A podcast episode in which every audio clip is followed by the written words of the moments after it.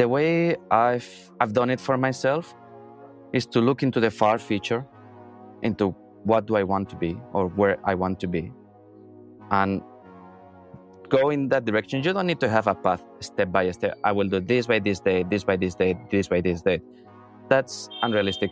But you can have the final goal in your mind. The final goal in your mind might be I want to be a smart contracts developer and I want to be able to deploy things and I want to have a successful protocol.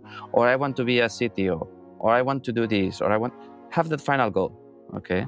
Because when you have that final goal, the earlier steps you will know the direction. Okay. Does this get me closer to that? Yeah. Does it get me closer to that? No. So you decide. And on top of that, make sure that you have fun and that you like what you do because otherwise it's not going to work. I've I've always chosen what to do in life in the sense that is this going to be fun? So when I was in Lisbon and I was looking for a, a new job, was like, is it fun to be a middle manager in a, in a billion dollar unicorn? That was so great. Or is it fun to learn about this shit and and join these two crazies that don't even have an office that they don't even pay for the co-work and learn about this stuff that all these weird people are doing about. Which one is more fun? This one is more fun.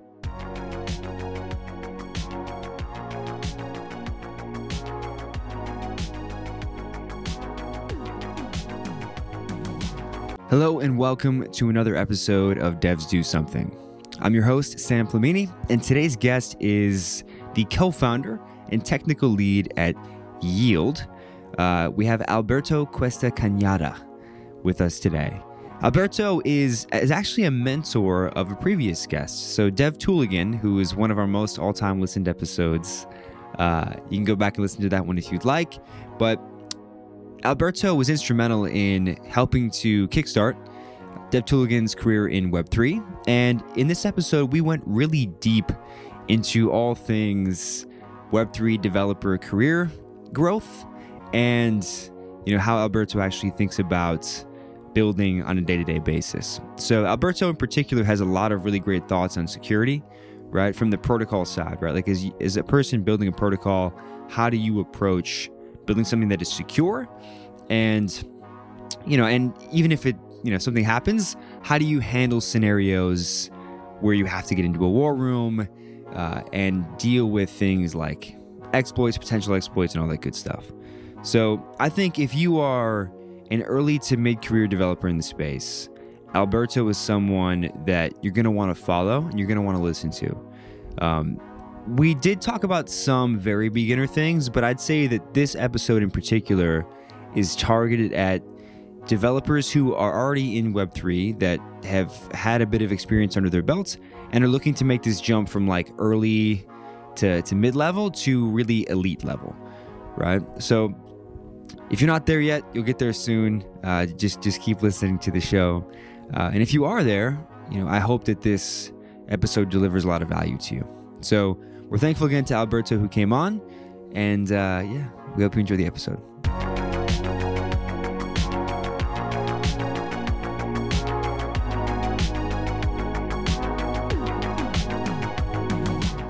As devs, we all love hackathons. They're a great way to boost your skill set, meet other engineers, and add to your portfolio of work. At Superfluid, we've sponsored many hackathons and decided to start putting on a hackathon of our own, the Superfluid Wave Pool. This hackathon is a little bit different though in that it's continuous, it's always open. You can submit any project built on Superfluid at any point throughout the month and have a chance to earn thousands of dollars in prizes depending on how your project stacks up. In just the last couple of months, we've seen dozens of teams build really amazing projects that run the gamut from superfluid developer tutorials to full fledged applications uh, to a proof of concept superfluid StarkNet implementation that we thought was really, really impressive. So we encourage you to check it out today. You can learn more by going to superfluid.finance slash wavepool. That's superfluid.finance slash wavepool. Happy hacking.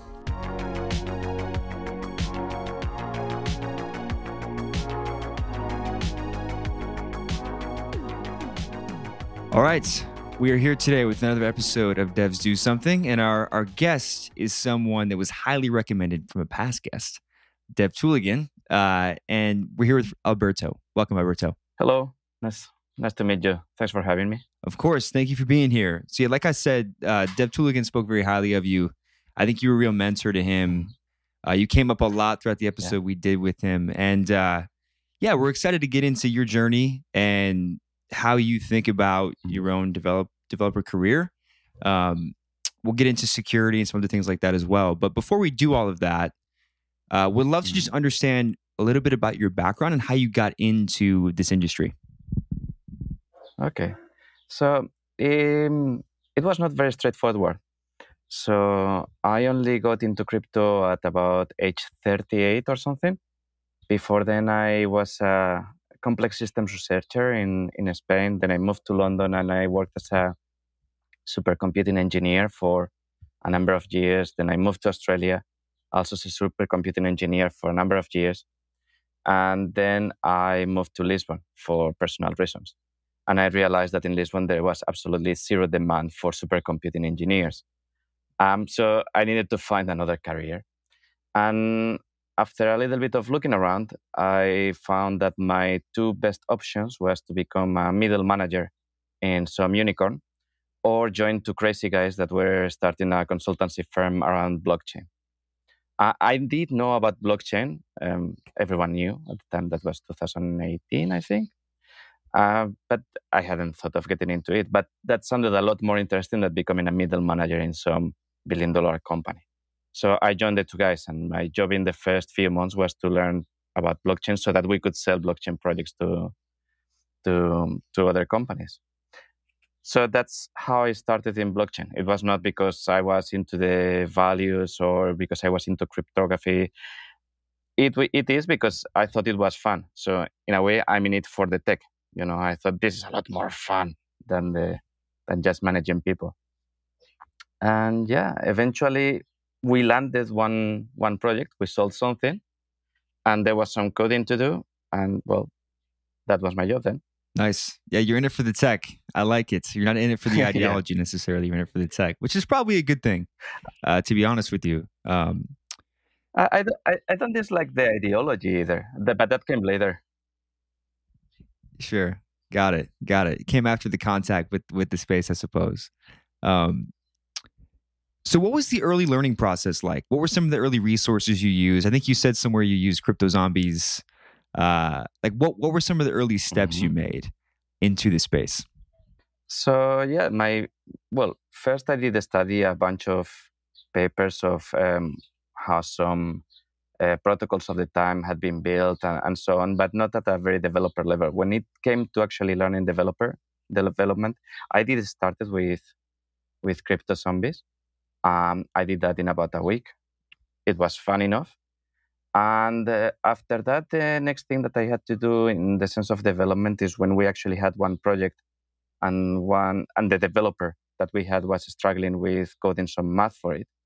Um, he asked me to to help him, so I started coding the the math library that he needed to use, a fixed point math library that at the time there were none that we knew. And I had some kind of knack for it. And eventually I took over the smart contract side of that project while he did the front end. That was the, the very first um, development I did. And at the time, there were not so many resources to, to learn uh, development. And I was not very good at reading from them either.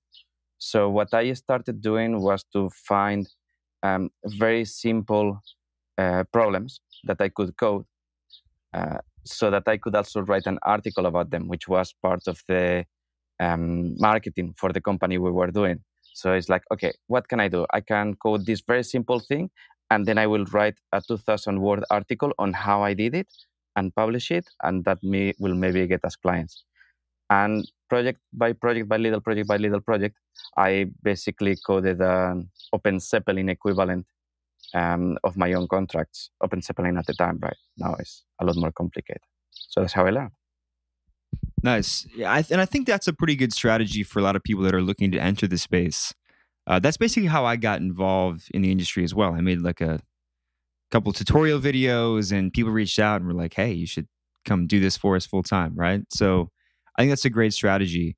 Um, how do you think about that? Right, like I think a lot of people believe that you know, you know, in order to write an article, I have to be an expert and know everything about the entire space. Otherwise, I shouldn't be writing an article. I mean, how do you view this? Should people who are beginners be doing this? Like, how do you how do you view it as a career development tool? Yeah, absolutely, absolutely. Um, I I learned what I learned because I had to to teach it. I had to write these articles, and that's how I learned all of it. It was kind of easy at the time as well because everything was very simple. There was no nothing complicated about it. It was all very basic, so you could learn this little bit and then teach about it. That's why I was also looking for the um, easiest examples and most simple simple examples that I could find, so that I could learn them properly and then teach them. And definitely, whenever you are trying to learn something, if you can try to teach it to others at the same time, that's the best way of learning because it will force you to put your thoughts in order and it will force you to look for all the little details that you could pass on. If you're just learning for yourself you might not need to learn 100% of the topic but if you're going to teach it to others you should. I have another another example. After after a while that consultancy uh, that i was working on just uh, went under and i started working for um, uh, as uh, as educator for a company that was going to do blockchain development courses. It never went live because of legal reasons, not my fault. But still, I had to do a whole course in software development. And as you do, you never accept any job that you are 100% qualified for. You always accept jobs that you that are a little bit out of your comfort zone. So it's like, okay, I'll I'll do this blockchain development course. I'll have to learn a little bit. I had never deployed a contract when I accepted the job because it was I didn't need to do that. Others would do it for me. But for the course, I actually needed to learn the whole development life cycle. So I did le- learn the whole process so that I could do that that learning course for others to do the same. And that's how I learned a lot of stuff that otherwise would have been missed. So yeah, definitely. If you want to learn, teaching is definitely the best thing you can do. Yep, I think that's a fantastic mindset. And I think anybody that's trying to get into the space should adopt a similar mindset, even if it's just documenting the thing you learned that week or something like that. Um, I think it's very, very helpful. So there is also the aspect that as you teach others, especially now with uh, this social media age, as you teach others, you build your own profile a lot, right? You, I can see other developers and other auditors that they have seen the book quite clearly. They learn something, they tweet about it. They learn something, they tweet about it. And that very soon builds you a profile and makes you gets you clients, get you in, into a, a bigger job that otherwise, because otherwise you go to a job interview of whatever, and you have to convince the interviewer that these are the skills you have. On the other hand, if you have been making public your your learning process and you have been making public how you teach, the interviewer already knows, okay, this guy knows this much, and this guy knows how to communicate this way. So it's it's great. It it, it works both ways. You learn and you promote yourself. Mm-hmm. Yeah, no, I think that that, like I said, I think that's a, the right mindset to have, mm-hmm. and it's a great career growth tool for sure. Um, but it sounds like so. Just tracing your journey a bit more, right? So you went from this consultancy to being an educator to mm-hmm what, what was the next step after? Like, mm-hmm. how did you end up at, at Yield and, and then beyond? Yeah, the next step was Yield. So I was still working as a as an educator when uh, Allan Niemerg uh, contacted me via LinkedIn. As many other people contacted me at the time, and I was taking these little roles of telling them why their blockchain idea was was crap or why could I build it. Uh, it was mostly uh, a lot of crazy people, and I thought that Allan was one of them, and I didn't know who Paradigm were. I had no idea. I was not on Twitter at the time, but I said, okay, seems to be to have money. I'll do this this stuff for him. He seems to want someone that knows how to do fixed point math that I had been doing for a previous project. Um, so yeah, I started working uh, with him. I realized that he actually had uh, decent funds from Paradigm and had an idea that had legs, which was a rarity. Um, so I, at some point I said, look, instead of instead of just paying me to do this little bit for you, why don't I just rewrite what you have been doing into a decent smart contract and yeah, and we take it from there. And that way I become the number one employee of, of Yield and the company was started. Nice. And what was that like? So I think um, one thing you suggested we we discussed today is like walking through the process of actually shipping a V1 and then future, like I guess a V2 of a protocol. So like what was that like? I mean, you went from doing consultancy, right? You're building lots of different things. You went from being an educator where you're you're in more of like a teaching role to now it's like maybe I don't know if it was more high pressure or what it was like, but you know, you were required to really ship like a large and you know yeah important protocol right? So how did how did you approach that whole process? Um at the beginning it was not at the beginning shipping the v1 was not too hard except for the fact that i had absolutely no idea what i was doing. Um, but we were just building code and building code and building code and doing designs on how these things should look at the end and building our own tools to deploy and to debug because we were building everything at the same time.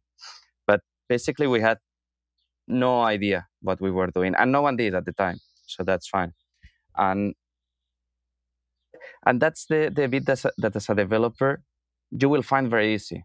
That just building that V1 got built, we go live. Hey, we are live. And then is when we realized all the things that we had been missing about um, about releasing a, a blockchain product. You release it, and then you find all the problems. Like, hold on, the code is immutable, and now we have to release a new feature. How are we going to do that? And then you start thinking of solutions. And now, hold on, there are users that are complaining about something. How do we deal with all these people that are complaining? Then you learn another thing. You need a Discord channel. You need support, uh, support tickets and things like that you need to deal with governance. So, what we discovered with V1 is that developing the developing the protocol it's very easy, but then the protocol meets the road, meets the chain, and you discover a lot of things that most people are not going to to tell you. There is very little documentation on or articles on how to manage uh, a live protocol after after you release it. We released V1 uh, we we made the mistake of making it immutable uh, because at the time we were looking at Uniswap v2, which is immutable, fully decentralized. And yeah, that's what we want to do. And also because I didn't know how to implement um, governance on chain at the time. So it's like, I don't trust this governance stuff. Let's not do it. Let's go decentralized. And that way I don't have to learn that bit.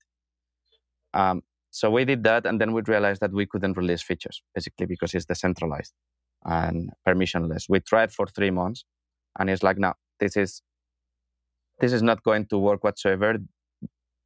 The V1 served its purpose very well in showing us some big mistakes that we had in our in our idea on how a blockchain protocol works.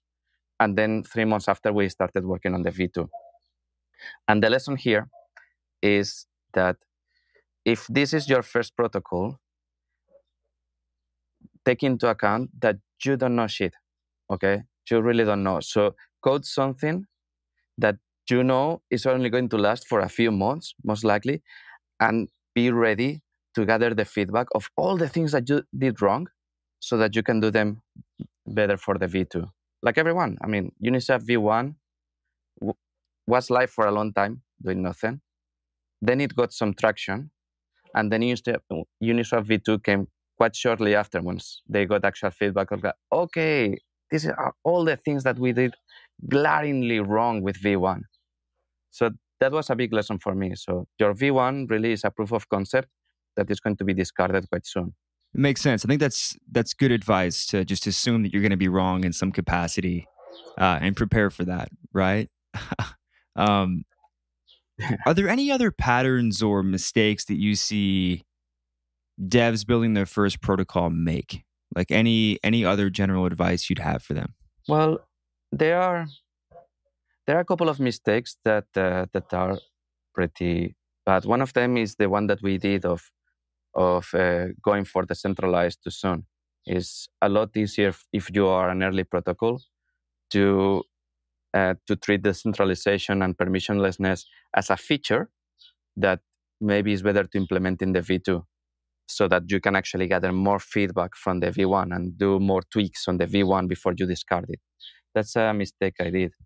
Another mistake that I think many have done is to actually releasing a token too early uh, because you release a token and that uh, that slows you down in the in the rate of change that you can do on on the protocol because you already you have a token you already give governance rights to the community uh, that's going to uh, force you to implement changes at the speed that the community can agree on things and that means that again that will slow you down on your v1 and you won't be able to tweak all the things that you need to know what actually has product market fit and what gets traction.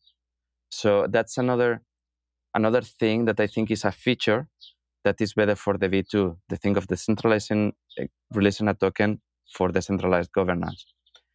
Um, and also, releasing a token messes up all the all the concept of why your product is getting traction it might just be because actually you are paying your users. So releasing a token early on, unless you are in it for the money, um, is probably a mistake. Um, those are probably two of the mistakes I see, but many other mistakes in developing I don't see. It's, it's expected that you will do mistakes, right? It's, there are lots of things that you're only going to learn as you stumble into them on, on how to implement a development process and how to introduce a, a security assessment into your development process, how to make sure that your governance actions, your protocol changes are safe. These are things that you don't know right now with the V1 and that you need to learn as you as you evolve with your protocol, as you learn with your protocol. Yeah, I, th- I think that makes sense. You're, you're going to have uh, the greatest incentive to learn when you're faced with a problem when it's right in front of you. I think as well. I think that's another thing to keep in mind. But there are things you can do to prepare, right? Keep in mind some yeah, of the exactly. things that, that, that you're saying. Mm-hmm. What about on the security side, right? So, someone who's very security minded, I'm sure you have some thoughts about how to actually prepare for an audit uh, whether it's with the version one or the like, the, mm. I guess a more polished version two. How do you think about where audits fit into this process that you just mentioned? Is this proof of concept really just meant to be a proof of concept? Where like on the front end, there's a huge banner which is like this is it. This is in test. We're basically uh, testing in prod here. Be careful. Do you do you always ship the V1 with like a like a fully audited version? I mean, how do you think about where the whole audit process fits into shipping a new protocol? Well, the, the audit is, I see it as just one layer of security, right? I think it was uh, X Stormtrooper, the, the guy that did very recently a pack of slides where he showed security as a layer of Swiss cheese slices, right? Each, each layer, each slice of Swiss cheese has pretty big holes, right? But if you put a lot of them on top on your sandwich, it, it will actually should catch all the bugs or most. So security is a, a layer thing, and you should think uh, about it from the very beginning, right? So you are coding, you are coding your V1. Make simple code, right? Don't go for the most complex stuff because you probably are not good enough to do it, and you don't know um, exactly what the users are going to want. So start by coding simple code, right? That's going to make the bugs a lot easier to see. Do your unit tests. Yes, that's one layer of Swiss cheese. Then do fuzzing, do invariants, do all these layers of testing as you can, as much as you can. Audits, yes, that's another layer of the of the Swiss cheese. Maybe you put the the. I like to put that one after I've actually given the app to the front end devs. Right, I used to give pretty baggy smart contracts to the front end devs at at um, at Yield because they were actually very good at catching uh, not only bugs at the smart contract level, but also misconceptions at the design level.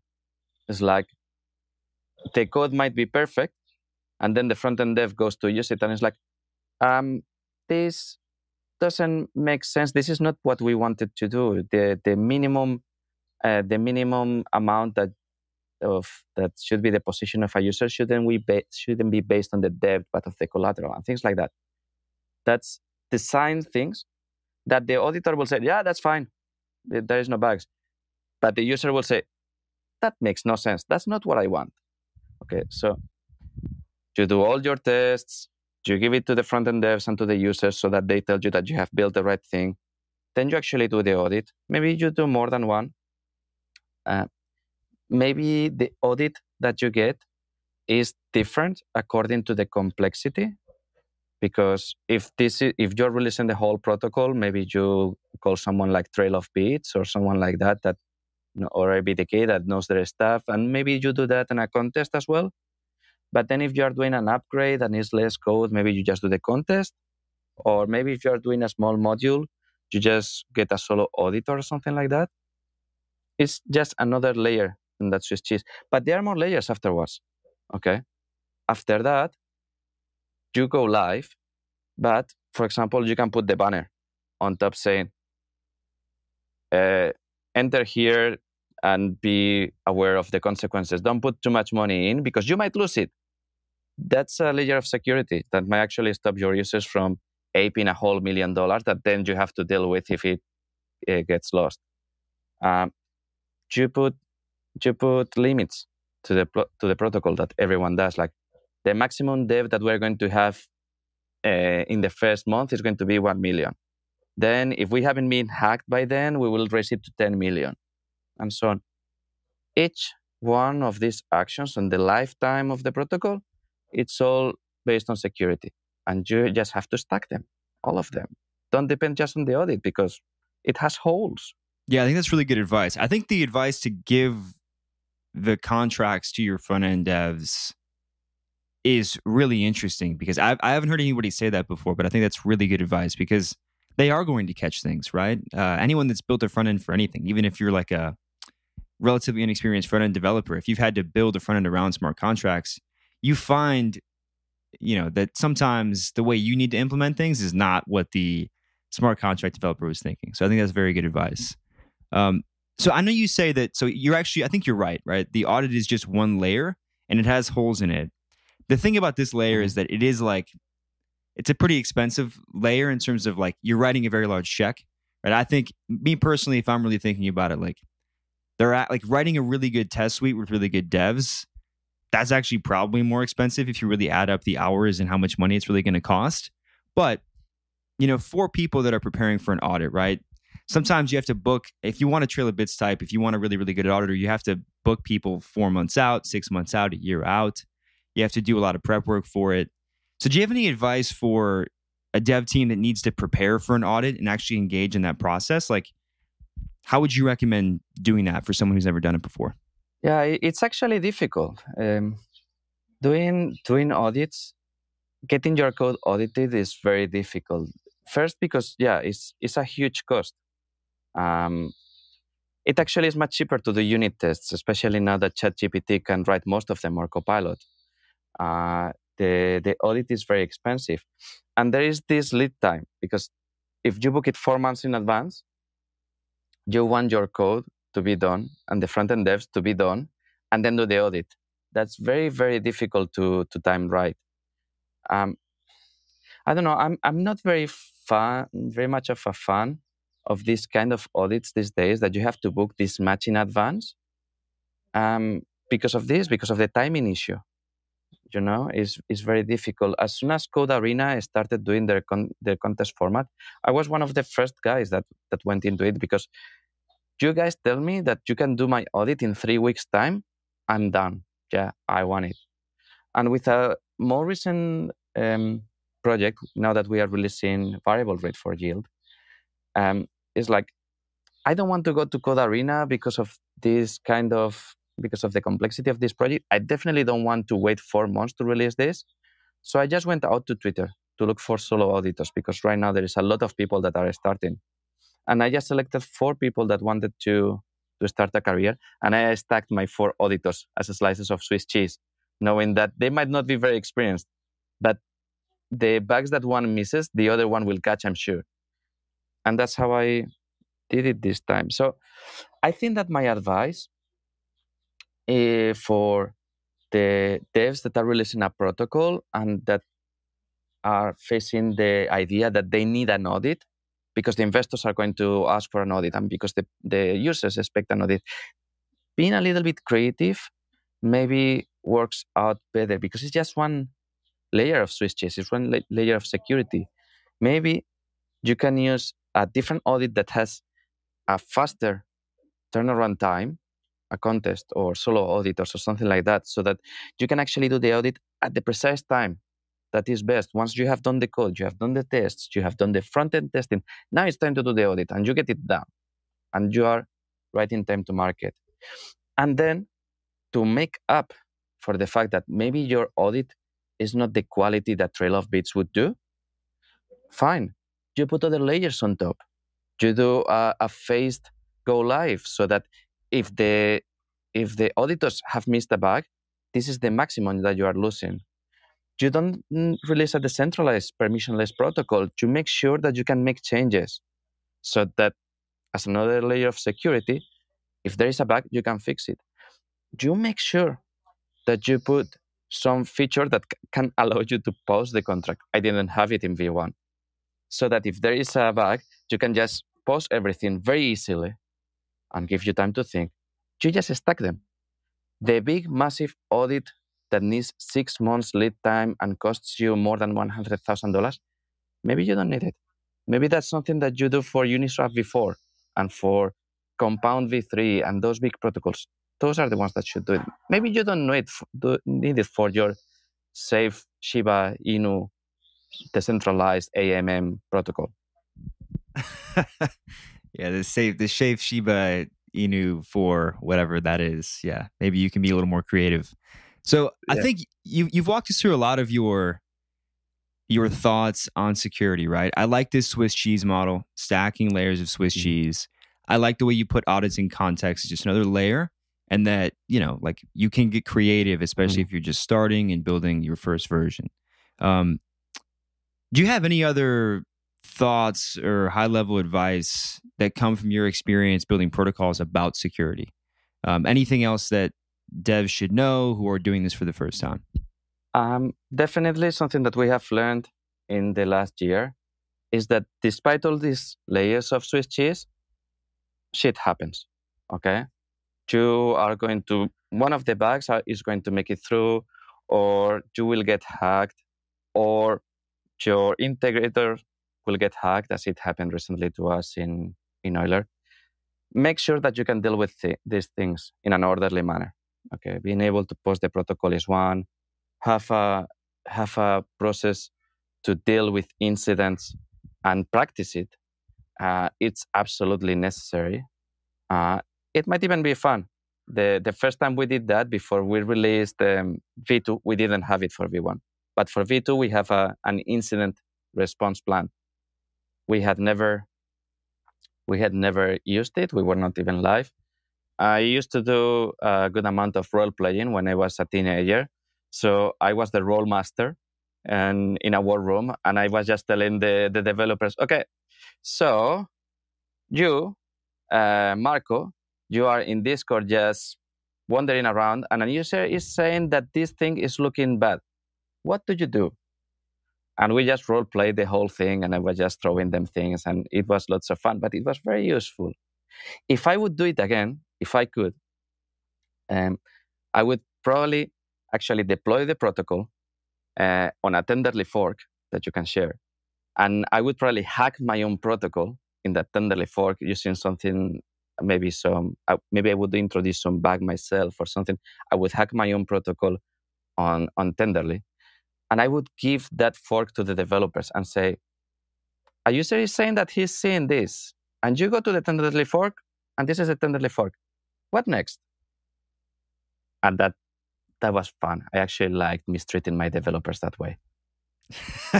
so yeah, basically the, the lesson is make sure make sure that you know what to do when shit gets real because shit is going to get real. Sooner or later it's going to get real. Yeah, that's actually really interesting. Role playing the the war room scenario. I don't think that's something that many protocols or teams do, but like you said, it it there's really mm. good odds that it's going to happen.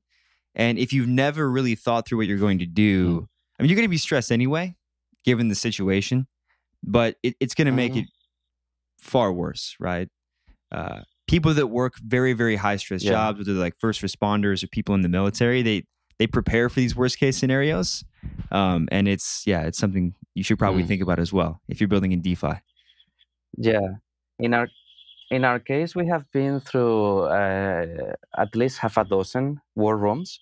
Um, the first five, not the first five, of which a couple were significant. And um, the thing is, as as you do more of them, it becomes more of second nature. It's like, okay, something is going on. It might be nothing, but we're starting our, our room. There is no pressure. We're just starting our room, and these are the steps. And you pull the checklist and you start doing the things.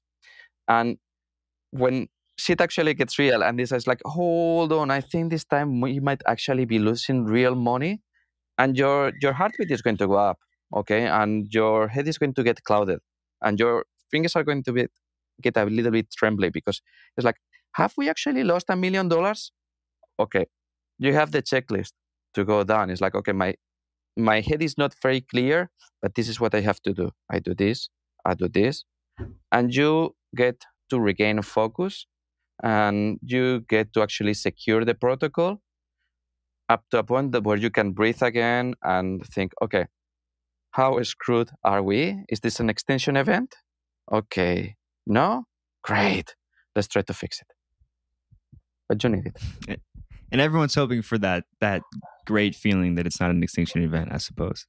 Um, but I think that's that's really good mm-hmm. advice. The, the, the checklist is is good advice as well.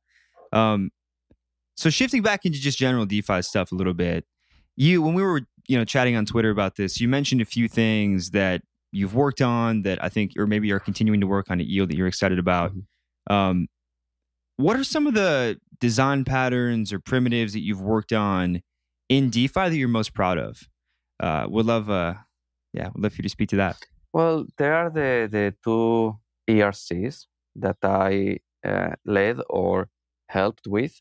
The um, the flash loans uh, ERC that I I led that was very cool, and that's something I'm very proud of. Um, in part because when I saw that there was a space for a for a flash loan standard where you could actually get flash loans from any provider uh, without having to develop a specific adapter for each provider. I immediately said, hold on, if you make this standard, that means that eventually flash loans will be will be free, and I will ruin this flash loan business from Aave, and I will ruin this flash loan flash loan business from Uniswap V2, and I will ruin all of them because eventually the fees will go to zero because this will be a race to the bottom if it's easy. So that's something I'm very proud of because it actually came up as true. Um, when I was doing the standard, I tried to convince uh, a few protocols to adopt it, Aave and Uniswap, and none of them wanted. They were all very against the idea. Quite obviously, I was planning to um, to disrupt their business and get them uh, their flash loan fees to zero. And I was saying, it's going to happen. You can fight against it, but it's going to happen. It's coming for you. And it eventually happened. There came MakerDAO first with uh, DAI flash loans at 0%. And then came Euler, which I hope it comes back with flash loans of anything at 0% using the standard and it's like yeah i've been vindicated i did it so that's one i'm, I'm very proud of and the other one erc 4626 for for tokenized vaults that was built on the lessons i had learned from from the flash loans at erc um, transmissions 11 he changed his uh, his handle on twitter uh, one day to t 4626S. And I looked at that and it's like 4626. That's about the number that you would get for a, for an EIP these days. And I went to, to the Ethereum GitHub and I opened EIP 4626 and he was there with Joey Santoro and Jet Jadeja. with this ERC that they were drafting.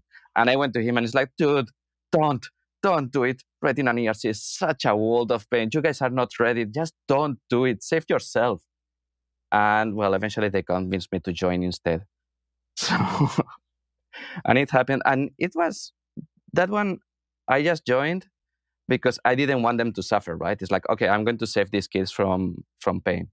And I was completely not expecting that it would be have any relevance whatsoever. And then it, hold on, we have done this and everyone is jumping on it and they are all super excited. Did I accidentally do something that actually has traction? Yay! So those two I'm very happy about. Uh, one thing that I get with a lot of these conversations that I have are there are some people that they seem to really want to push what they're working on. They they want to turn something into a standard, but I've actually seen that it's it's pretty rare that people are successful in that. And every time I have somebody on who has had success in building out a standard, I try to like soak up as much knowledge and because everyone listening I think could really benefit from this as well. What I mean, you you said you said you wanted to jump in to help these kids, so they didn't have to go through a world of pain with this process. how, I mean, how do you how yeah. do you approach this? Right? What's what's so painful about it? What advice do you have for somebody else that wants to build the next big ERC, whatever, whatever the number is going to be?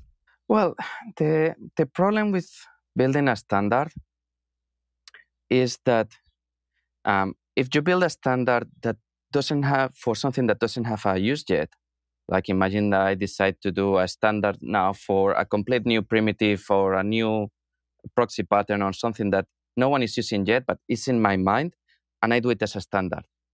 Um, that will be like a release in a V1 of a protocol.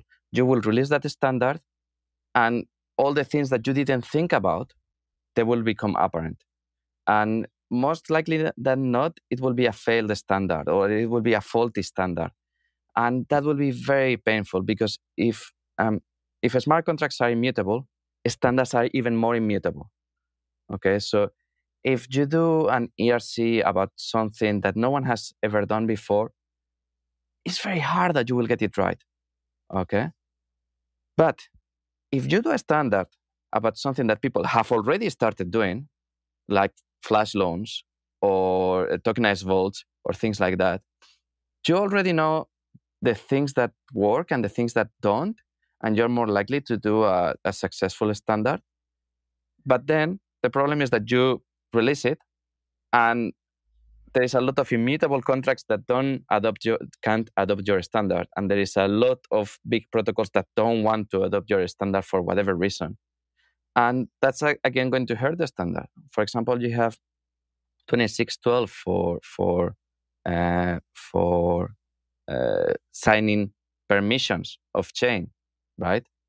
Um, and there there is some previous examples. DAI doesn't conform to it, so now everyone has to do the the adapter to use 2612 uh, permits and DAI permits as well. So they there is an imperfect uh, adoption of your standard.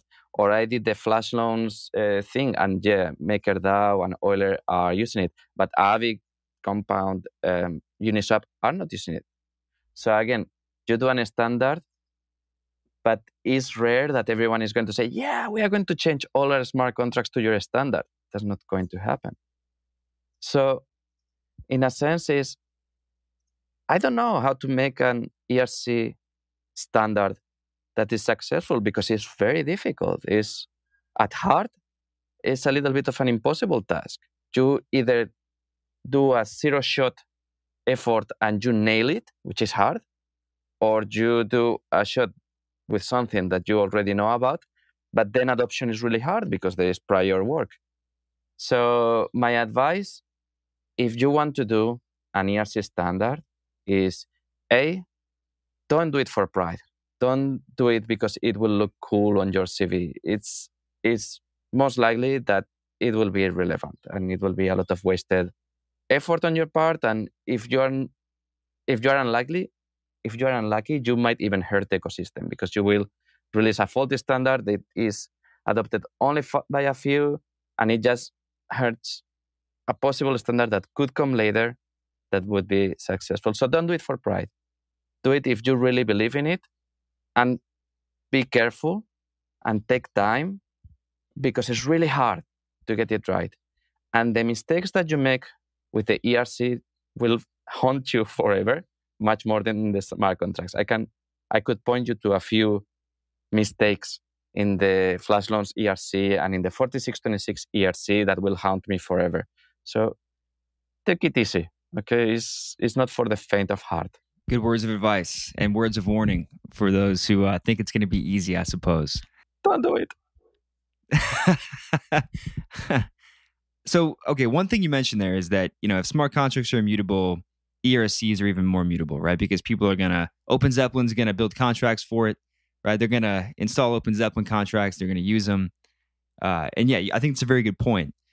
But I saw, you know, when I was looking through your Twitter before the conversation, I saw you say something, and correct me if I'm misunderstanding this or, or remembering this incorrectly, but I think that y- you highlighted in, in one tweet, maybe it was a month ago or a couple weeks ago, that there's a tension between getting a bunch of users and building a product or a protocol that people really want to use and pure immutability and decentralization. Um, how do you see immutability and decentralization uh, itself? Is this something that we need to be a little bit more careful about? It sounds like maybe that would be your answer because of all the, the security discussion we had. But I'm curious just to hear how you how you think about this. Well, this is a complicated question that I I hope won't end me in jail in these times. So um, before the Tornado Cash thing happened, um, I well my my first the very far past when we released the V1 is just the decentralization is cool. Uniswap has done it. Yeah, let's do it. Uh, just because it's cool. Uh, then I realized that okay, it's cool, but it will actually stop you from um, from getting product market fit because you won't be able to iterate. Okay, Uniswap in that sense is the the poster child that did the impossible thing, right? Uniswap released a V1 with some success, released a V2, released a V3. So it only has had uh, three iterations, right? It only has had three opportunities to release new features, to pivot in the search of product market fit. And it has managed to do it. But Uniswap was very special in that A, it was very early, and B, it had a very simple use case. You might look at Uniswap and think, ah, it's immensely complicated, especially V3. But from a design point of view, from a use case point of view, it's actually very simple. Uniswap allows you to swap A for B at a market determined price. That's what it does. And it uses the liquidity from users to, to power that system. That's all it does. You go to Yield or you go to Compound or you go to Frax or whatever, and you have all these different things that you have to do. You have to do a collateralized engine, and then you do a Uniswap clone on the side for this, and then you have a liquidations engine, and then you have uh, this other thing to manage the interest rates. It's immensely more complicated.